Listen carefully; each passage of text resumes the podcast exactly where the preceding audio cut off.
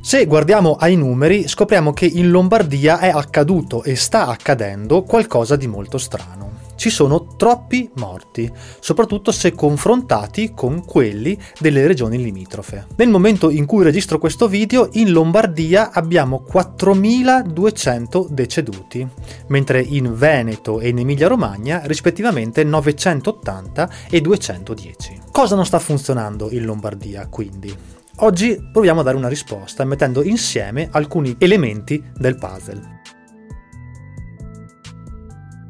Le immagini dei camion militari che portavano via le bare da Bergamo le abbiamo viste tutti e sono particolarmente drammatiche. In Lombardia c'è stata una crescita esponenziale dei contagi e dei decessi e questo ha fatto scattare numerosi campanelli d'allarme. Attenzione, ho citato separatamente decessi e contagi perché sono due argomenti correlati ma che dipendono da fattori differenti. I contagi dalle relazioni, i decessi dalle condizioni di salute. Questo cosa significa?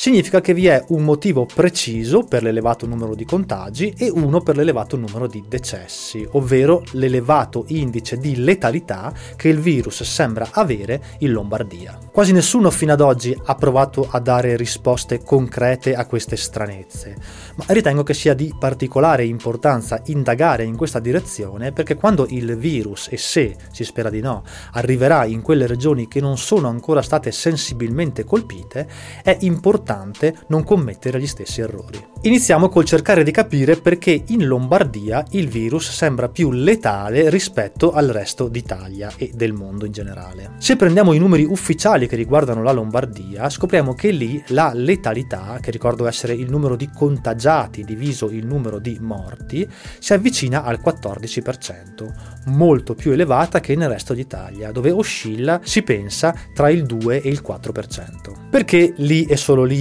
il virus sembra più aggressivo? cioè miete più vittime?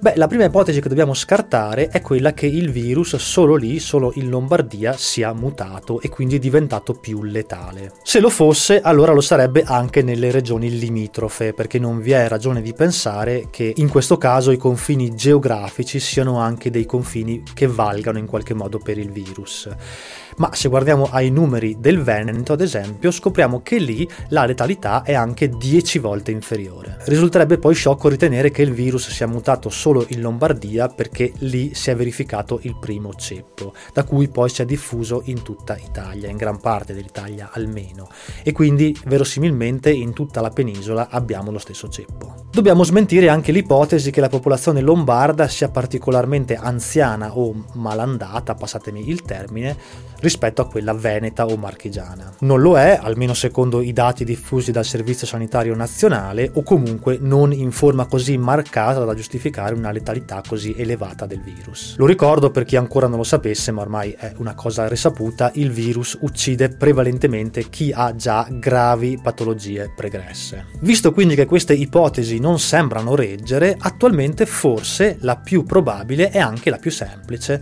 ovvero che il numero di contagiati infatti in Lombardia è sottostimato, ovvero c'è molta più gente che ha il virus alla quale però non è stato fatto il tampone. E questo pare confermato anche dalle recenti dichiarazioni del presidente Fontana che ha detto che hanno fatto il tampone soltanto a chi presentava chiari sintomi. Molto probabilmente quindi il numero di contagi in Lombardia è in larga parte evinto dal numero di decessi e questo naturalmente rende la letalità estremamente elevata, ma soltanto sulla carta. Se diamo per buona questa ipotesi e che quindi il numero di contagi in Lombardia sia 10 volte tanto quello che i tamponi hanno rilevato, elevato, allora possiamo provare a fare un passo ulteriore e cercare di capire come mai ci sono stati così tanti contagi in quella regione. Anche qui si potrebbero azzardare svariate ipotesi, ad esempio giustificare il dato con l'elevata densità abitativa della Lombardia, che di fatto è due volte superiore rispetto a quella delle regioni limitrofe. Siccome lì la popolazione è più accalcata, passatemi il termine, il contagio avviene più facilmente. E in effetti è proprio così anche i numeri numeri mostrano come la densità abitativa in Lombardia sia doppia rispetto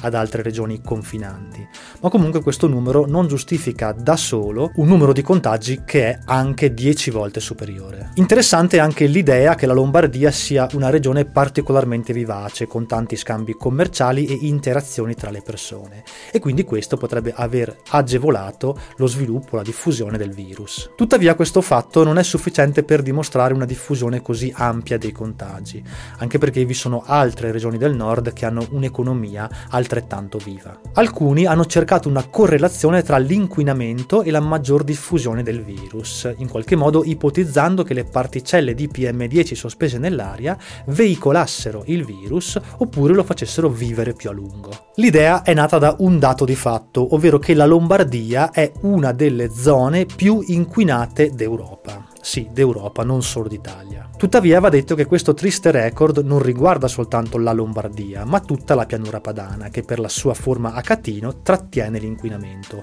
Ho fatto un video su questo argomento, ve lo lascio qui sotto in descrizione.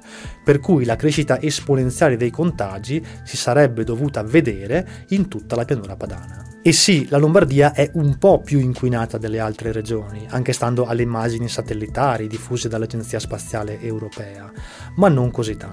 Inoltre sappiamo bene che anche la Cina stessa è estremamente inquinata e quindi questo effetto bomba si sarebbe dovuto riscontrare anche là, non soltanto in Lombardia. Insomma, di congetture e coincidenze possiamo trovarne quante ne vogliamo, però prima di darle per certe è necessario dimostrarle. Ad ogni modo tutti questi fattori insieme potrebbero aver concorso ad allargare il contagio. Tuttavia sembra manchi un fattore determinante, un fattore chiave che giustifichi una crescita dei contagi così forte. Un'ipotesi invece sulla quale possiamo provare ad indagare con maggior profondità è quella che riguarda gli ospedali. Il sistema sanitario lombardo è costituito sostanzialmente da una ventina di grandi centri che hanno una rilevanza nazionale. Il virus in Lombardia è arrivato prima per via dei frequenti scambi commerciali che ci sono con la Cina da parte di alcune aziende del territorio. Già i primi di febbraio, ben prima della scoperta del paziente 1, alcuni ospedali lombardi